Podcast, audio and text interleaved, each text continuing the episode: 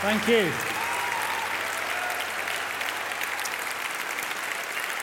Okay. If uh, you're watching this uh, at home on your TV and uh, wondering why he's back in the book room, it's nice to be back here. And uh, thank you very much, Malcolm, and thank you, Terry and Wendy, and everybody else. We'll give, come to thanks in a few minutes.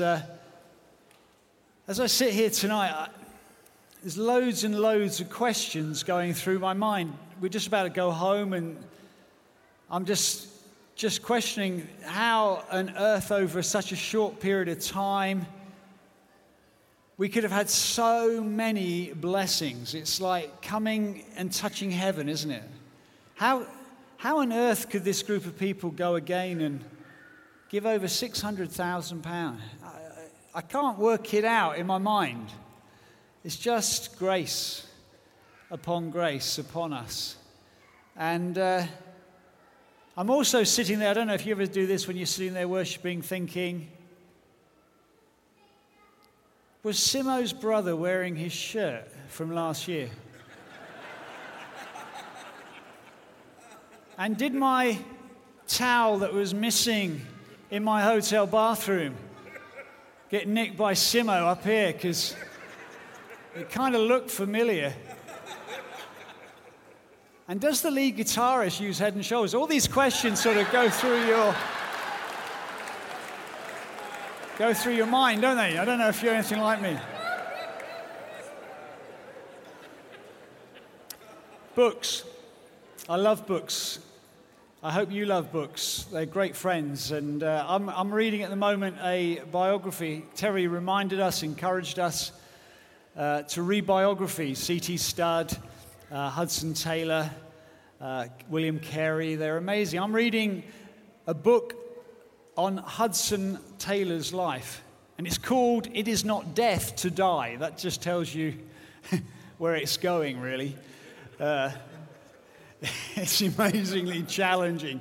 It's a message when you're reading it. I mean, as you read this story of his life, you just can't quite believe how easy we've got it. I mean, his mother on the, on the, on the pier side, as he's on the boat to go on an eight month journey, his mother's cry as the boat leaves the quay, he says it will never leave him. It was a piercing wail because she thought she would never see her son again.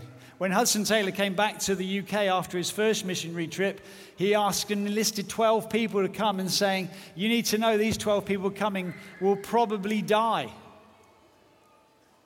But such was the commitment of people to go, it was utterly amazing. One of my favorite uh, series of books. One thing I love doing is reading history. I don't know about you.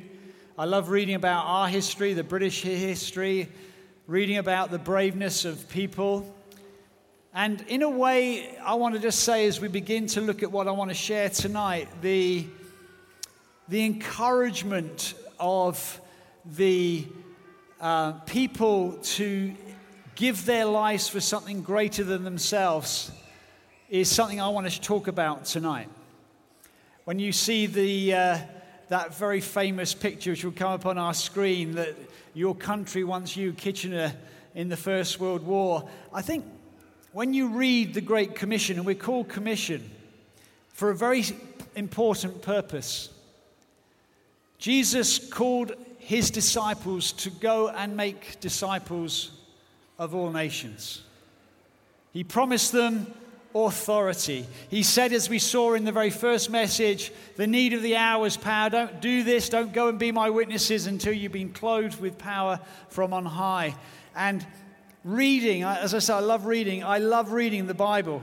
I want to really ask you as you go home, because we're going home in a few minutes' time, I want you to go home and not say, weren't the messages great, but go home and read the Bible because this is an amazing story. You were given little notebooks. I hope in your little notebooks you've already written down some of these prophetic words. I hope you've already written down that you pledged, you gave this amount of money. God raised £620,000.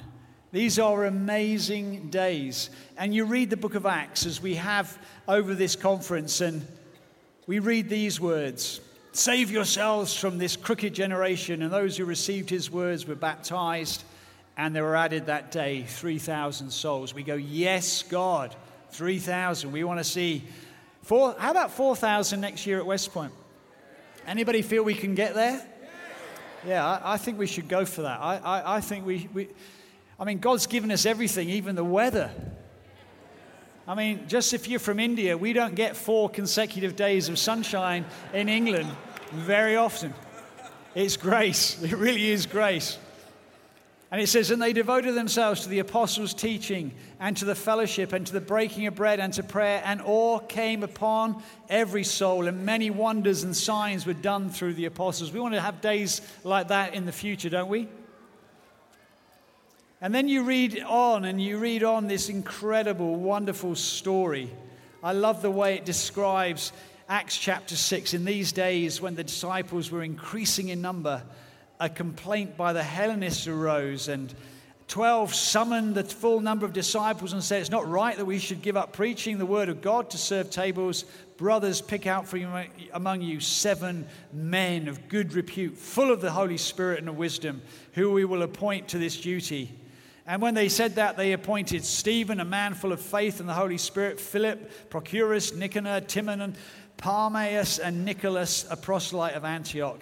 And these they set before the apostles and they prayed and laid their hands. I mean, this is a story, a wonderful, wonderful story that we want to emulate. And it would be quite nice, in a way, to finish the story there the numbers of the disciples carried on increasing. And God was with them, and day after day they met in the, their, in the temple, in their homes, and continued to break bread, and great grace was upon them, and every day people were added. That's how I'd like to go back. That's how I'd like every church in commission to be in the coming year. Wouldn't you? The trouble is, Jesus says, this gospel is going to go from Jerusalem to Judea to Samaria and to the ends of the earth. None of the disciples seem to say, Well, hang on, Jesus, how, how are we going to do that? Jerusalem's buzzing. This is a great, great day. I don't know how many of you um, fly. How many of you have ever flown? I, mean, I feel a little bit like I'm in an aeroplane seat here, actually, I must admit. Um, and you know, when you fly, if you fly British Airways, it's a wonderful experience. They say, Would you put your seat in the upright position? Make sure your seatbelt is fastened, your tray is upright. And we're now going to give you your safety announcement. It's a lovely lady's voice. It's a very charming little music. It's beautiful. I mean, it's all calm plane's there. Most people uh, pick up a paper. They're not going to watch the little video, put on their music. Uh, uh, They're not going to listen. Who knows? You know, we, we've heard all this stuff before. Some of us listen to it, though. You know, we're polite, listen, and okay, you know. If the cabin pressure should somehow lose pressure, a mask will fall down beside you.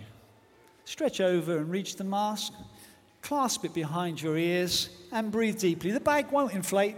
Don't worry. Don't do it to your neighbor before you've done yours. Do theirs after you've done yours. If by chance the plane should land on water,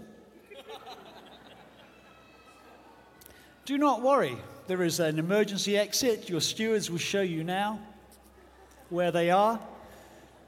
Everyone, oh, yeah and go to those things. Ladies, take off your sharp stiletto heels because the inflatable slides will inflate and you can just go off into the sea. And by the way, under your seatbelts, there is a nice little vest for you to wear.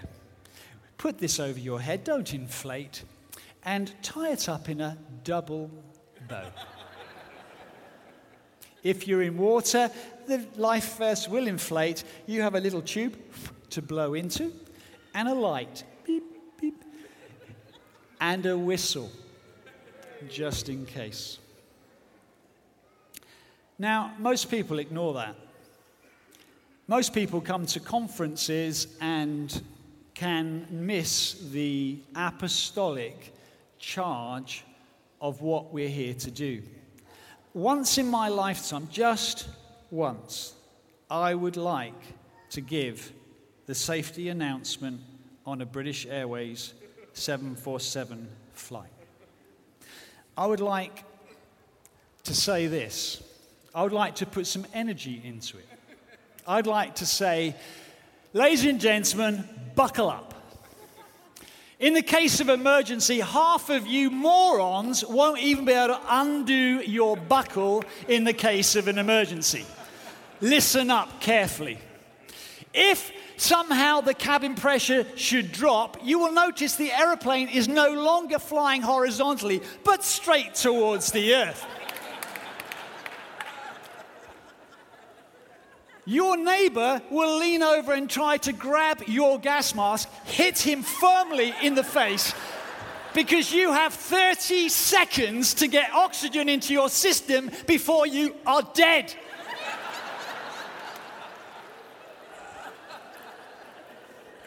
If the plane lands on water, there will be an almighty racket as the wings ping pong and fly across the ocean.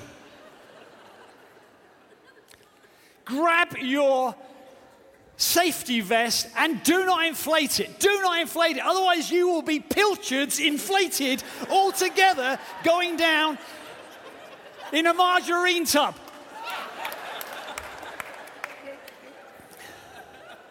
Count the rows you are to your emergency exit because you're going to be climbing over them very, very quickly. You have precisely two minutes to get out of the burning fuselage before it sinks like a stone. Ladies, forget your shoes, forget everything. Get out of the aeroplane after your husband.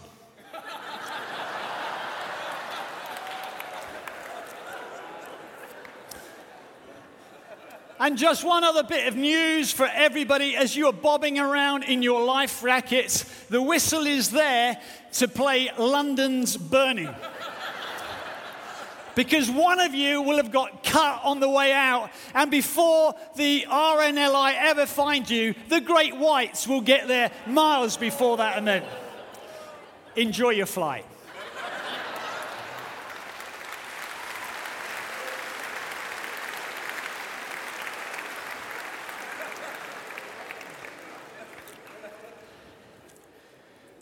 Now, you're saying, where's he going with this? That's a good question. I, I love the character of Stephen in the book of Acts. Stephen is in a man who's full of the Holy Spirit and does amazing miracles. He gets his big opportunity to preach a message, and it says this as he, as he preaches his message um, in Acts chapter 7 and verse 54. Now, when the people heard these things that Stephen was saying, they were enraged. They ground their teeth at him, but he, full of the Holy Spirit, gazed into heaven and saw the glory of God and Jesus standing at the right hand. And he said, Behold, I see heavens opened and the Son of Man standing at the right hand of God. But they cried out with a loud voice and stopped their ears and rushed together at him. And then they cast him out of their city and stoned him. And the witnesses laid down their garments at the feet of a young man named Saul. And as they were stoning Stephen, he called out, Lord Jesus, receive my spirit. And falling to his knees, he cried out with a loud voice, Lord, do not hold this sin against them. And when he had said this, he fell asleep. And Saul, verse 8, chapter 8, verse 1, approved of his execution. And there arose on that day a great persecution against the church in Jerusalem, and they were scattered throughout the regions of Judea and Samaria, all except the apostles. You see, brothers and sisters, we're just about to go home. And we might think, we're going home and we've heard incredible messages. They've been wonderful messages. I've loved every message I've heard. I've received so much. And I've been sitting in my seat comfortably and I've thought, yeah, I, I, I do understand some of this. But we go home and we quickly forget that the call of God is for all of us to make a difference for Jesus Christ. We think that the safety instructions may be for a few idiots, not for us, because we know how to do it. And I promise you, when they've practiced this in with people who've got on fuselages and they've just practiced the safety drills, pe- most people perish. They do not get out in time. They're not really prepared. And as we go tonight, I want to give you a sense of urgency in your spirit for the state of our nation as we've had such a terrible year with so many murders in London and in Manchester, and so many people who are so consumed with hate, who are coming with such a hatred towards a Western form of life. The answer, my friends, the answer as we go back is we have not a love for this life, but we have such a love for Jesus. We have such a love for the lost that we give our lives to make a difference. We are so consumed with the love for the lost as we go out from this place that we know that we are going to change our society. We're going to make a difference in this world. And if we forget, which we're all prone to do, we need to be reminded that God will, He is sovereign, and He will blow upon His church as He has done through generations, diaspora after diaspora. He will use the wickedness of men, what the enemy meant for evil, God works it for our good and for His glory. And so I want to remind you as you're going tonight the call of God is not on Guy Miller, the call of God is on you wherever you are in this seat tonight. The call is for all, every one of us. And you say to me, I don't quite believe that's in the book of Acts, Guy. Well, follow the story. Let's turn in the story. What happened to these scattered believers? Turn with me to Acts chapter 11. Acts chapter 11 and verse 19, it says, Now those who were scattered because of the persecution that arose over Stephen traveled as far as Phoenicia and Cyprus and Antioch, speaking the word to no one except Jews. But there were some of them, men of Cyprus and Cyrene, who went on coming to Antioch, spoke to the Hellenists, the Greek speakers, preaching the Lord Jesus. And the hand of the Lord was with them, and a great number who believed turned to the Lord. And the report came to the ears of the church in Jerusalem. They sent Barnabas to Antioch. He came, saw the evidence of the grace of God, was glad. He exhorted them all to remain faithful to the Lord with steadfast purpose. For he was a good man, full of the Holy Spirit and of faith. Did you notice, by the way, how often the word full of the Holy Spirit comes in the book of Acts? the need of the hour is power. My brothers and sisters, as we go back, we need more and more of the Holy Spirit. Full of the Holy Spirit. And a great many people were added to the Lord. And so Barnabas went to Tarsus to look for Saul. When he found him, he brought him to Antioch. And for a whole year, they met with the church and taught a great many people. And in Antioch, this is the important thing here. I want to, I want to draw your attention. In Antioch, the disciples were first called Christians. If we are to win the battles God wants us to win, I believe they are on two fronts as we go away from this place. I want you to be reminded tonight, brothers and sisters, there is a war on. We know, I know we live in a nice society. I know we accept that policemen are honest. I know that we accept that government work for our good. I know we accept that we, we think that education and those in education are all working hard for our good. But I tell you what, our nation is changing, and we need to be aware of these changing if we're not to be frogs that are sitting in boiling water. You've come across that analogy, haven't you? If you sit a frog in warm water and turn gas underneath him, he'll just sit and sit and sit until suddenly he's dead. Because he doesn't realize the water's getting hotter and hotter, and yet if you put a frog near boiling water, it will try with all its might to get away from it. I want to suggest to you tonight there are two battles we've got to win. We've got to win the battle for our mind, and we've got to win the battle for mission. And I promise you this we'll never win the mission battle if we don't first win the battle for our mind. It's the battle for our mind as we go back that we need to make sure we are winning. It says the disciples were first called Christians at Antioch. That was a nickname. It wasn't the disciples said, Tell you what, we're a little bit like Jesus, let's call ourselves Christians. No, the world looked on and they looked at these people and they said, Do you know what they're like? They're like little Jesuses. They speak like Jesus, act like Jesus, think like Jesus, keep talking about Jesus. They're like little Jesus and they were called Christians first at Antioch. But these were disciples of Jesus Christ. I want to say to you, are you going home as a disciple, as an apprentice, as a learner of Jesus Christ? Because otherwise, what will happen is you'll go from conference to conference to conference all your life and never ever change to become more and more like Christ. We need to be discipled. We need to produce churches making disciples. And to do this, we need to win the battle of our minds. Brains are not minds. The mind is made up of intellect, will, and emotions what we think, what we feel, what we choose.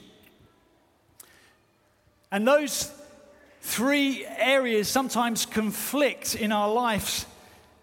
We sometimes rely totally on our emotions and we don't come and direct our will to direct our life.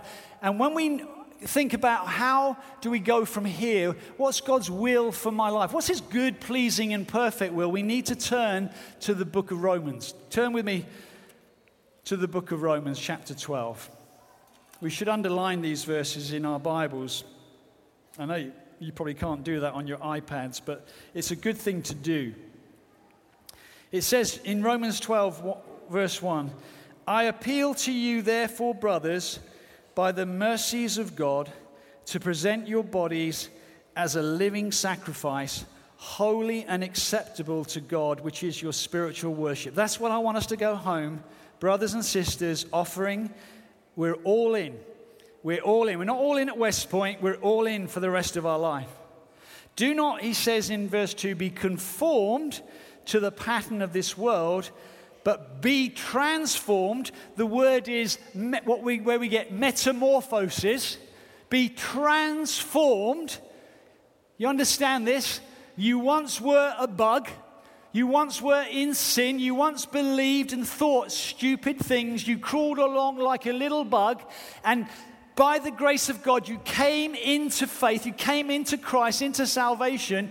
And you need to allow your mind to be metamorphosed or changed, transformed by the renewing your, your life to do this. By the renewal of your mind, that by testing you may discern what God's will of God is, what His good, acceptable, and perfect will is. The battle for the mind is at the heart of every discipleship. The battle for the mind. We do not want to become naturally more like Jesus. We have to battle with our minds. We have to command our wills and emotions to align up to what the Holy Spirit and God's Word says to us. Did you know that? Jesus, what did he say in the Great Commission? Go and make disciples of all nations. But what did he say? Teaching them what? To obey everything I have commanded you. The interesting thing I find as you look at your spiritual life is when you give your life to Christ, maybe some in this room have never done that, it's a done deal because of all that Christ has done. We add nothing to our salvation other than our sin. Christ has done it all. He's the glorious victor. He's defeated sin and death and Satan. He has risen from the dead. And that new life, that eternal life, is won by Him, and we receive it by faith the day we put our trust in Christ. We get a new heart, if you will. But the funny thing is, we do not get a brain transplant. Wouldn't that be great? You want to become a Christian? Okay, get on the operating theater, take the brain out, put a new one in. Hey, the new Guy Miller thinks like Jesus, speaks like Jesus, waves like Jesus, walks on water like Jesus. He's amazing. You don't get that.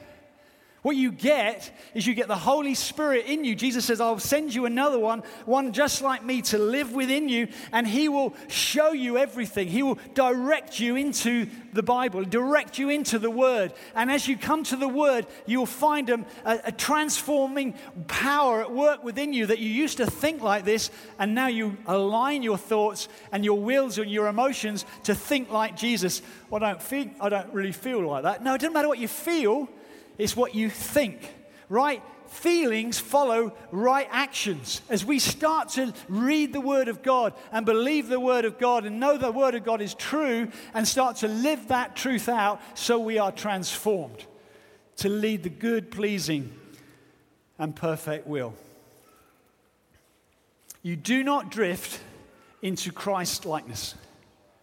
You don't drift into holiness. You know that, don't you? He says there's a pattern of this world, there's a tide of the world that if we just go into the world out from West Point, start going into the world, say, oh, I wonder what's going to happen today, we will be pulled along. We will drift in the currents of secularism and, and an anti God worldview and find ourselves losing joy, losing intimacy, losing power in our life.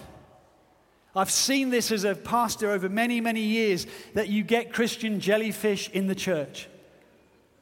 I, I, live in, down near Christchurch, and I'll go down, and in the summer you'll see the jellyfish. They'll come in and they'll go out. The tide's coming in. Here comes a jellyfish. Here he comes. Oh, look, jellyfish. Oh, there goes the tide. There he goes again. You get Christians who come along church, hello, and they're, oh, and that's nice. And then, oh, they're going out again. What, where do they go? I don't know. Oh, they're back again. Oh, isn't that great? And they go backwards and forwards, backwards and forwards. But they're always jellyfish. I tell you, when you look at bass or mullet that swim into the harbor, they swim against the tide. They're created created to swim against the tide. There's a pull in them. There's an amazing pull in the trout and the salmon. There's an amazing God given pull where they swim against the tide in order to achieve and be fruitful in God's call upon their lives. How much more for us, brothers and sisters?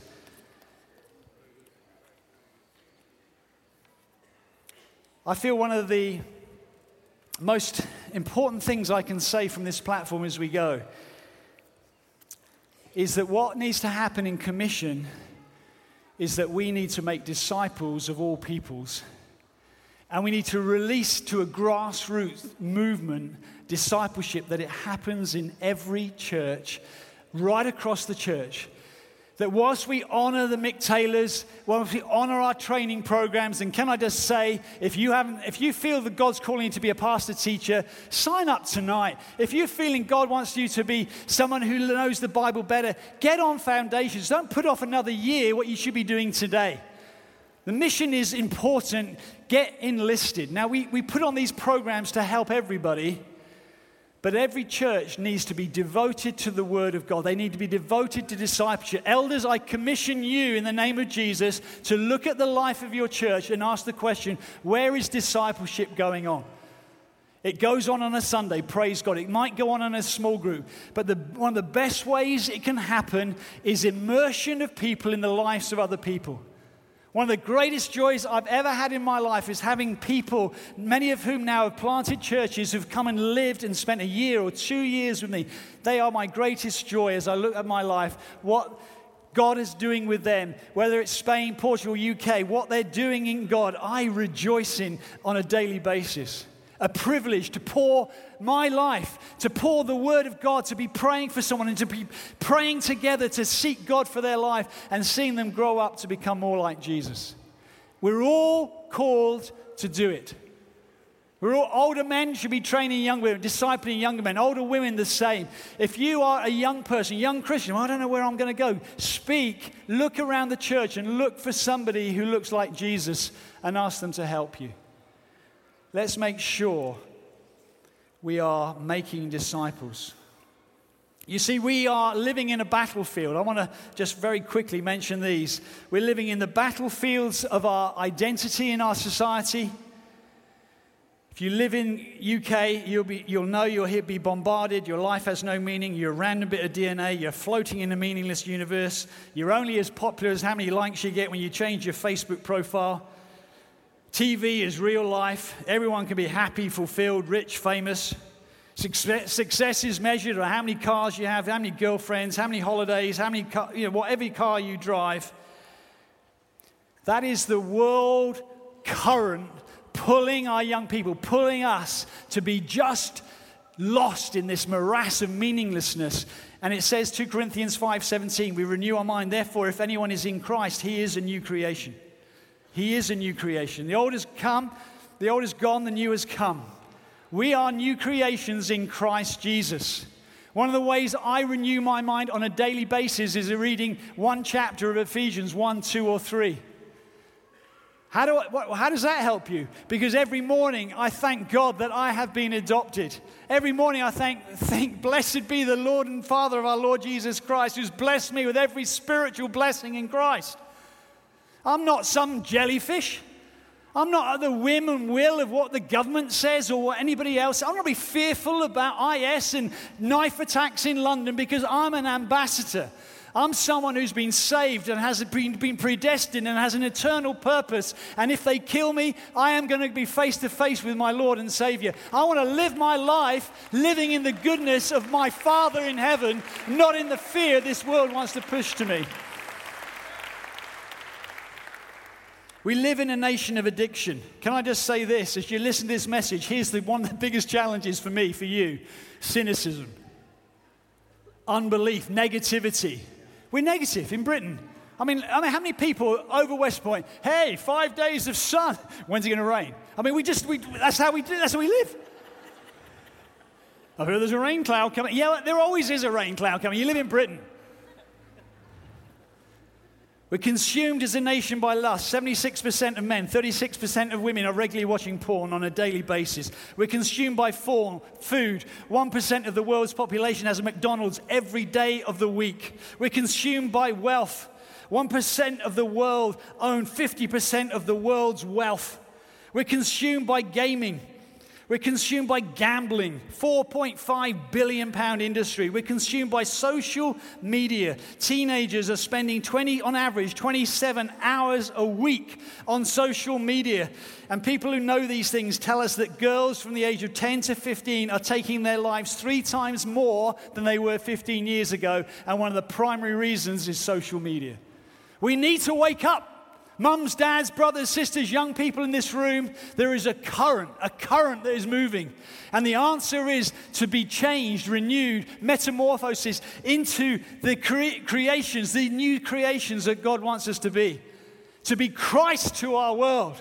For all of us, not for a few of us, the butcher, the baker, the candlestick maker have all got to look and speak and act like Jesus because then the world will know that there is a king who reigns over our life and reigns over the church. Not because the preacher preaches a good sermon, but because we live lives like Jesus Christ.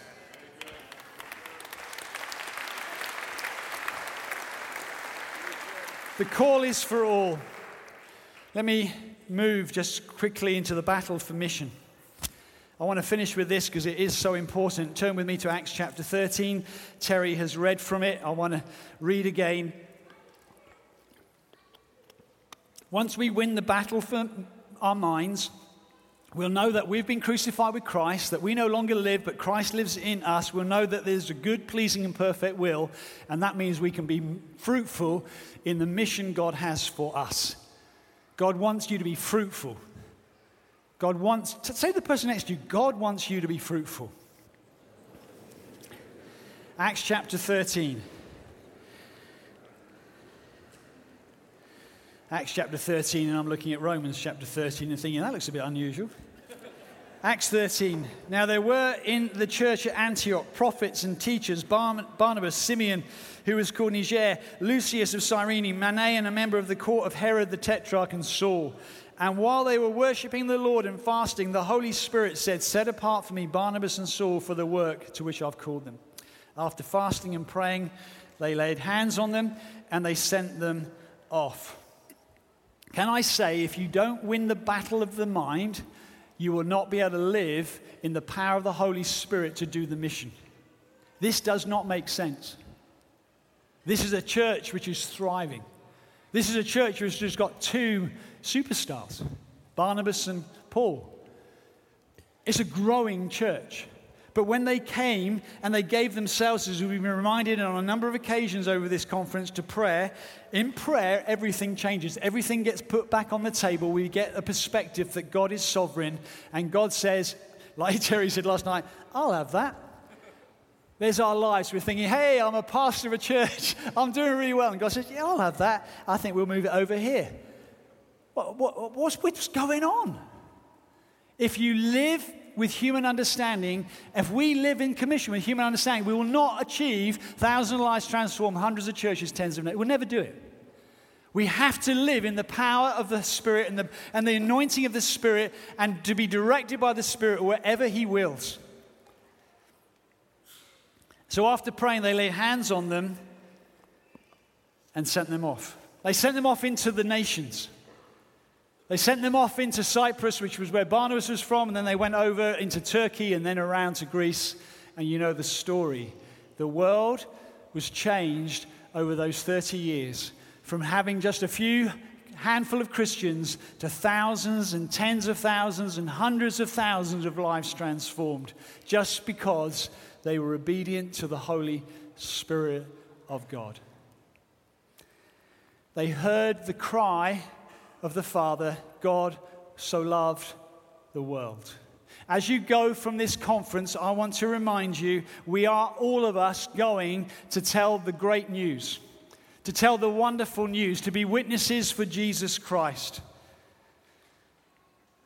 950 million Hindus, 1.8 billion Muslims, 3,000 African animist tribes without Christ.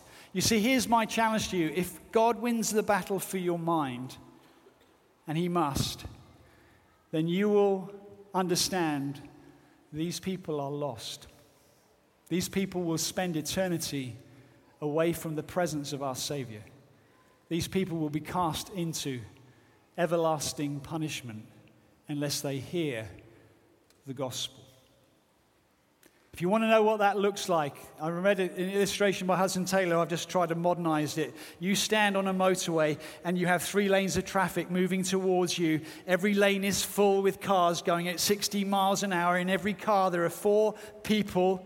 And you stand there for 30 years, 30 years with that traffic going past you. That is the population of India today. 97% of them do not know Jesus Christ. It's a huge mission.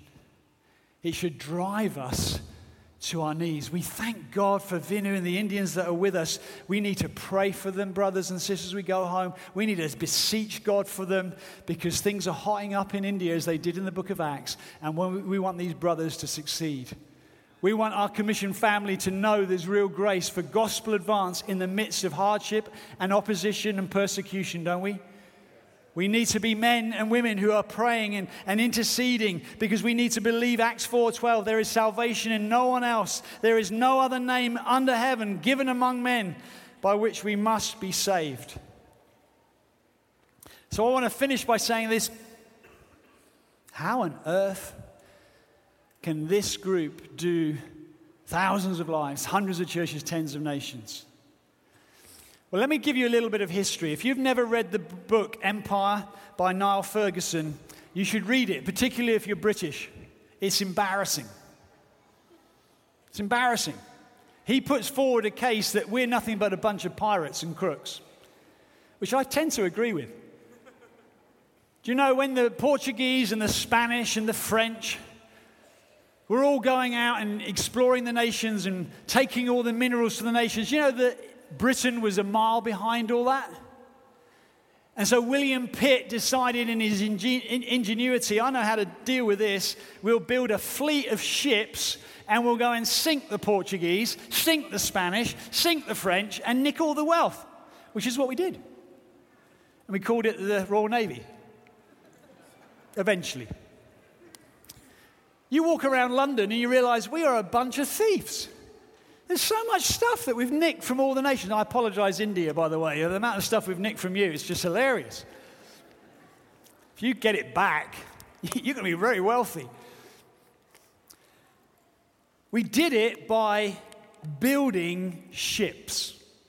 Our wealth, if you've never known this, our wealth as a nation, one of the reasons we are so wealthy as a nation is because Britannia rules the waves. For a season, we understood the trade routes were where the money was, the understanding of how to exploit those. We went all over the world and we did terrible things and some good things. And some good things. Read the book Empire, it's, it's marvelous. You read the, a non Christian telling you about what the Christians did, it is quite inspiring. But I want to say as we go here, there are four ships that we are building and that you and I need to be on board with, okay? First ship we're building, HMS Unify. HMS Unify. If you know the Battle of Trafalgar, if you've seen victory in, in Portsmouth Dockyard, you know the importance of the flagship. The flagship was the ship that said, Hey, this is where we're all going. Hey, come to me. Hey, watch out, enemy over on the starboard. All people on board, all hands on deck, everybody in their uniform, everybody knowing and drilled in what they're called to do. Every one of us, as we go from this place, we're not going just to have a go and ad lib and play loose, foot loose with the church. No, we've been summoned together to fulfill a purpose in God in our togetherness. We need to be unified. We're unified by our biblical values, unified by our clear vision, unified by leadership that God's given us in our church, so that more and more people are added to this number day after day. We want to be unified, and West Point unifies us. Let's make sure we're here next year. Let's grab a few more. Let's get to that 4,000. Amen? Amen. HMS Unify, HMS Equip. One of the key ships in the, in the, as we developed ships was the brig. And the brig was the supplier ship, the ship that brought water and people and resources and ammunition to enable the fleet to be properly uh, equipped to do their work of winning battles and going to the ends of the earth. We need brothers and sisters to be equipped. My plea to you as you go home is that discipleship, reading in the Bible, giving yourself to the local church, giving yourself to becoming more Christ like is at the top of your priority, not the bottom.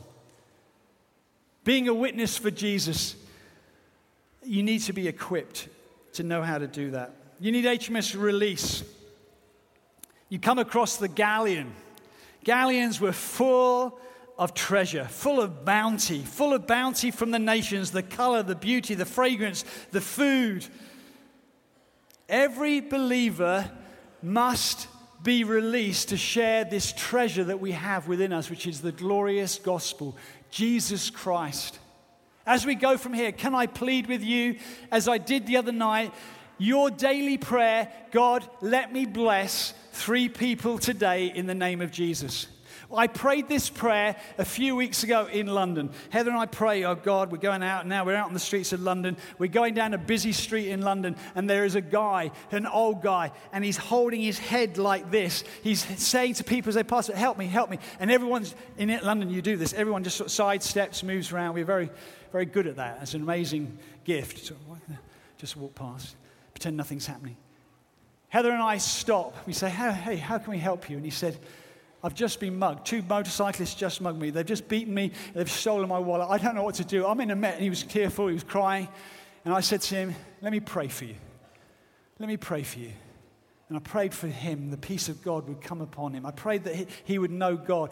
We had an opportunity to share, had an opportunity to bless. And this guy, as he was going, says, You'll never know what this has meant to me. Such terrible thing just happened to me. And then I just walked a few paces and met you. It was like from hell to heaven. We're called to bring heaven. We're not called to win every argument. We're not called to be the cleverest. We're not called to be the most eloquent. We're called to love people with the love of Jesus Christ and look for every opportunity to say to them, You need Jesus. Jesus loves you. Jesus so loves you. And we will see this world slowly, gradually being transformed because of the love of Jesus. We need to be released, brothers and sisters. We have the pearl of great price, the treasure is within us, and we need to send. The fastest ship in the fleet, the fastest was a clipper. It could go to the nations faster. You know, Cutty Sark was the fastest boat of the day, going right around the world. We need to send people, even from this conference tonight, going to the very ends of the earth for Jesus Christ.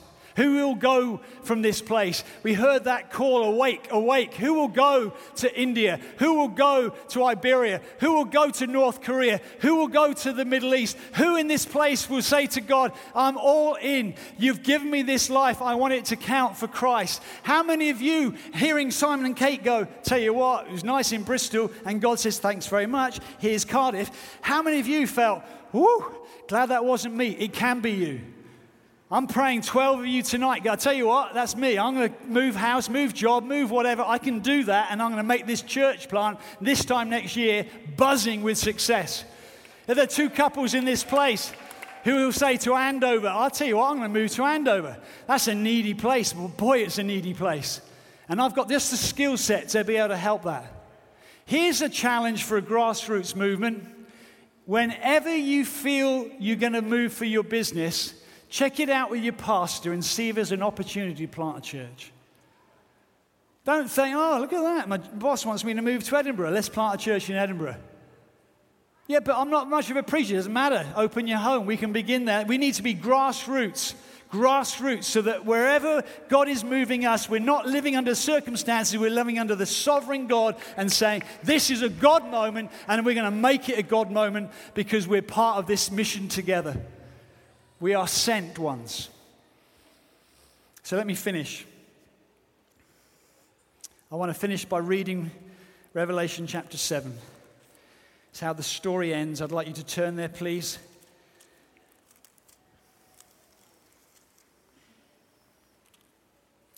After this, I looked, and behold, a great multitude that no one could count from every nation and from tribes and people and language standing before the throne and before the Lamb, clothed in white robes, palm branches in their hands, and crying out with a loud voice Salvation belongs to our God, who sits on the throne and to the Lamb. The psalmist cries out, Let all the nations praise you, O God.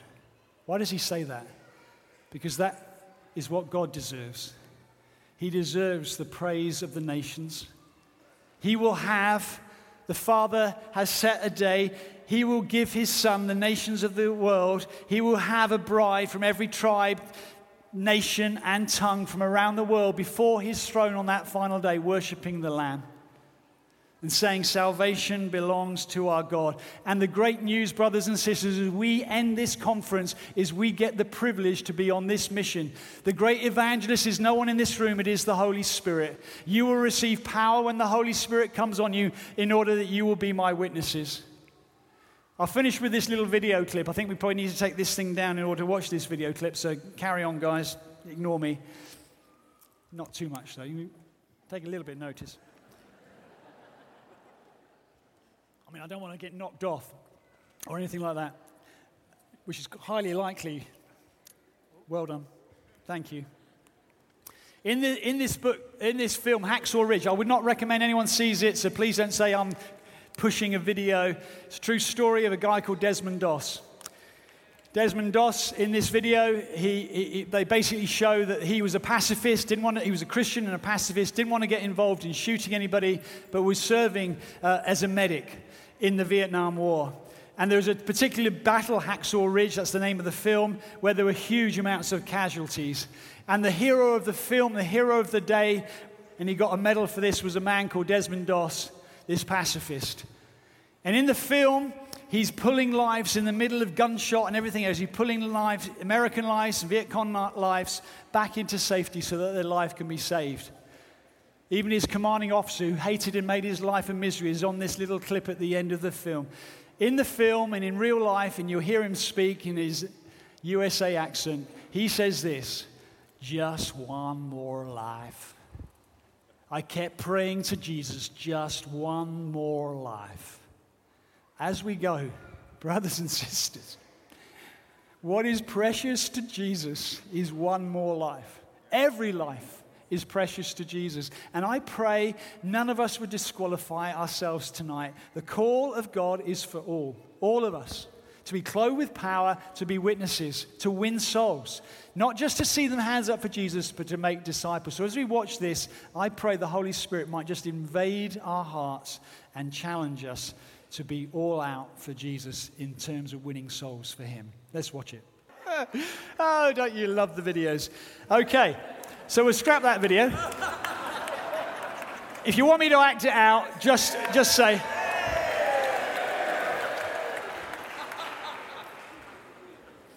I cried when I saw that. And I went to my bedroom and I fell on my knees and said to Jesus, I want to win souls for you. I want when we meet together on that final day to look Jesus on the eye and have him say, Well done, good and faithful. Not about good messages or anything other than God has given us lives to take care of. Do you know there's a, a call on us all? Let's why don't we stand in the presence of the King? Worship group, I'd love you to come up. I want to commission you all at the close of this message to go.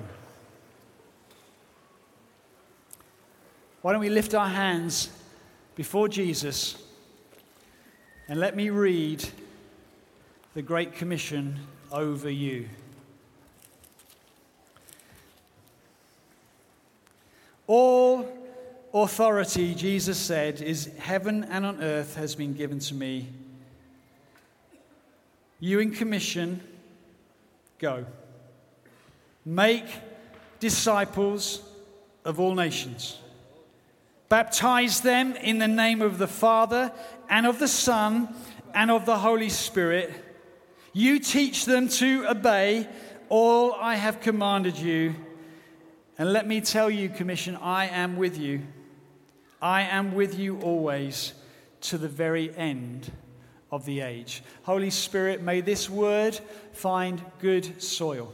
May it give us great encouragement that we now begin the battle. The battle now begins. We're going home from a mountaintop or an airfield. We're now taking to our wings in the Spirit and we're believing you for advance of the kingdom of God. We want to be all in for Jesus. We want to see your kingdom advance. We want to win souls for Jesus because you know that is wisdom. And to you, Lord Jesus, to you belong the nations of the world. Every tribe, every tongue, every nation belongs to Jesus you, Jesus. You are worthy of the world, and we want to live our part for you. And so, come, Holy Spirit, and seal this word and help us to walk in it and be obedient in Jesus' precious name. Amen. Amen. Let's worship Him together.